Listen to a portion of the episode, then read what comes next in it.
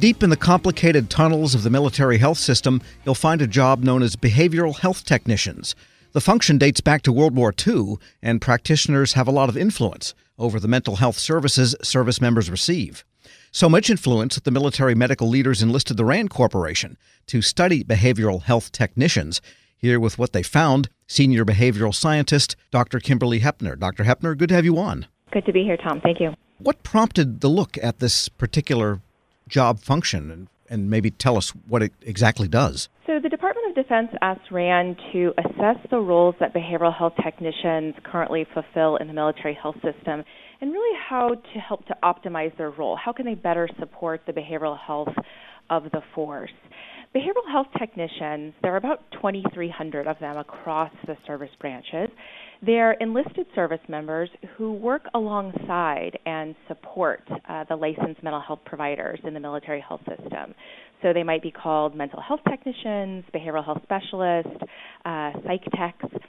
And this is a really important role in providing behavioral health care. There, this role is sometimes called uh, a care extender because they can extend the reach of mental health care, helping to ensure that service members have the support they need. Uh, they can do a variety of things, a variety of clinical responsibilities, including conducting screenings, delivering interventions, case management, and outreach work um, all to ensure that service members uh, have access to the care that they need. And is there any analog function in the private sector? There is. So, uh, psych tech uh, or psych, uh, psychiatric technician uh, or psychology technician is actually uh, an analogous role in the civilian world. Um, but the role of the behavioral health technician in the military is actually unique in many ways. Um, they receive quite a lot of, of content training in a very brief period of time. So we found that uh, the curriculum they receive covers a wide range of topics, aiming to prepare them to be in a variety of settings uh, in garrison, so in military treatment facilities, but also in deployed and operational uh, settings, more austere environments. And this training is covered in about 17 weeks.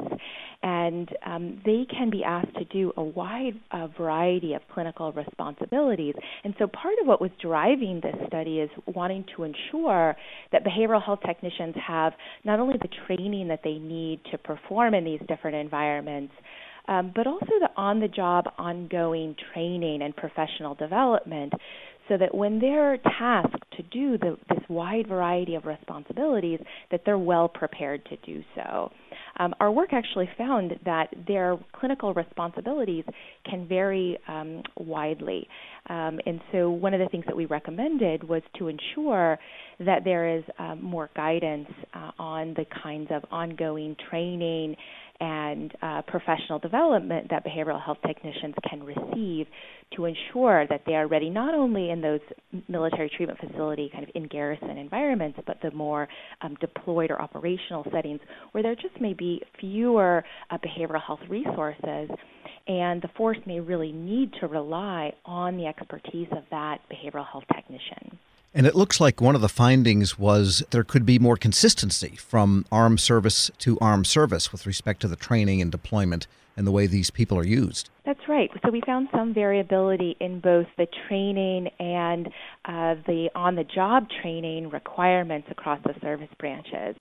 So, for example, in Army and Air Force, the behavioral health technicians enter the uh, training directly from basic training and and whereas the navy behavioral health technicians have corpsman training before they enter their behavioral health technician training. So they actually receive um, even a different number of weeks of training.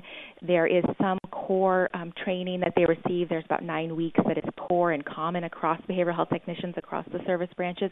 But then there's variability from there. There's variability in the type and length of the practicum training that they get, and then different uh, expectations for um, on the job um, training.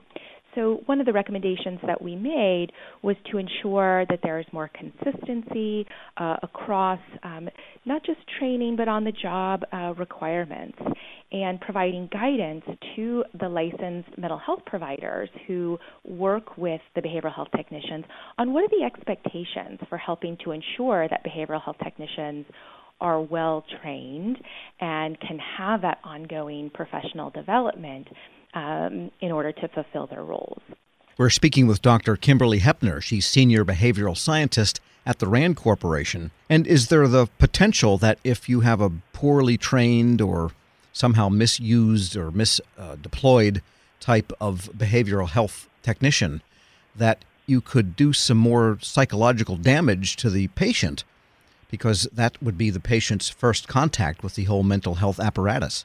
Sure. Um, just like any um, mental health practitioner, behavioral health technicians do deal with sensitive mental health issues. So we want to ensure that they're well trained because they conduct um, screening roles, for example. They may be some of the first behavioral health uh, practitioners that service members come in contact with. So we want to make sure that um, that is a positive uh, experience and that behavioral health technicians are um, well trained, just like the rest of, of the behavioral health workforce um, in the military. And we're sort of using the words behavioral health and mental health interchangeably. Are they in fact interchangeable? And if not, what's the difference? How do they? What are the nuances there? So we often use the term behavioral health to make sure that we're including both um, mental health and uh, substance use care. So um, that would include if there are concerns about unhealthy alcohol use. Um, behavioral health technicians, for example, could uh, lead groups or educational groups or outreach on um, identifying concerning alcohol use and how to um, reduce that alcohol use. So behavioral health is a bit of a broader term to make sure that we're including any alcohol or um, drug use issues. Sure. And with, you said there's about 2,300 of these people in the military health system. Does the Veterans Affairs apparatus have a similar type of job? And should there and is there consistency between the type of uh, treatment that someone would get while still deployed or still in uniform versus what happens in VA?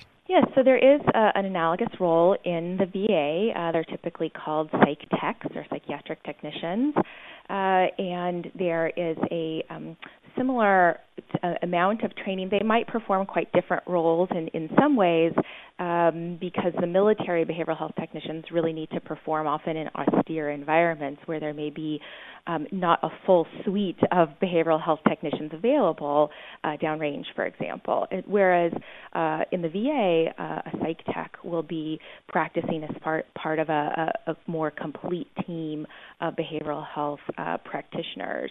Um, that that situation is more like what we would see in garrison in a military treatment facility environment, more of a full full team of mental health providers, and that's why the military behavioral health technician role is really so important, so that they are prepared um, not just to perform the roles that they perform in military treatment facilities, but as they are um, deployed or in operational settings where um, the the unit may rely uh, heavily on them and their expertise to uh, meet mental health needs at that time. So it sounds like in the forward deployed or austere environments, that technician is in fact the mental health care system until such time as someone can get back to garrison or base. Sure. There may also be a primary care physician. There may there may be uh, another, you know, there there may be another mental health uh, practitioner there with them. Um, but the, certainly the demands on ensuring the expertise of that behavioral health technician is very important um, when they are uh, in these deployed or operational settings. Um, they play a very important role, and so ensuring not just that they're getting adequate training, um, but that they're continuing to use those um, skills when they are in, um, in in garrison or not not deployed. Um, continuing to use those skills so that, that when they are um, in deployed environments, that they're they're ready to use those skills and feel comfortable um, being um, one of the key behavioral health resources for service members.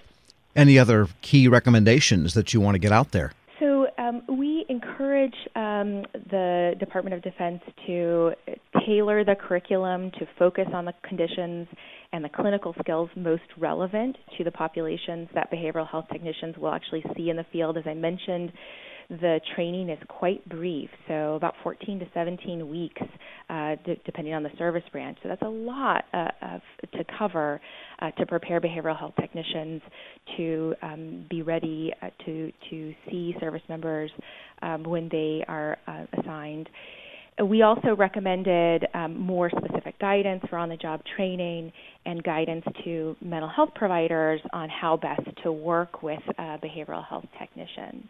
Dr. Kimberly Hepner is Senior Behavioral Scientist at the RAND Corporation. Thanks so much for joining me. Thank you. We'll post this interview along with a link to her report at federalnewsnetwork.com slash Federal Drive. Subscribe to the Federal Drive at Apple Podcasts or Podcast One. This episode is brought to you by Zelle. Whenever you're sending money through an app or online, it's important to do it safely. Here are a few helpful tips. First, always make sure you know and trust the person you are sending money to. Second, confirm you have entered their contact details correctly.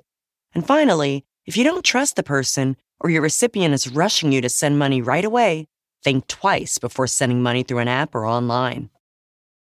Grab a 30-day free trial of Live by Live Plus, and you'll get unlimited skips, commercial-free music, and all of the podcasts and live streaming events you can handle. Visit livexlive.com slash podcast one to learn more and start your free trial.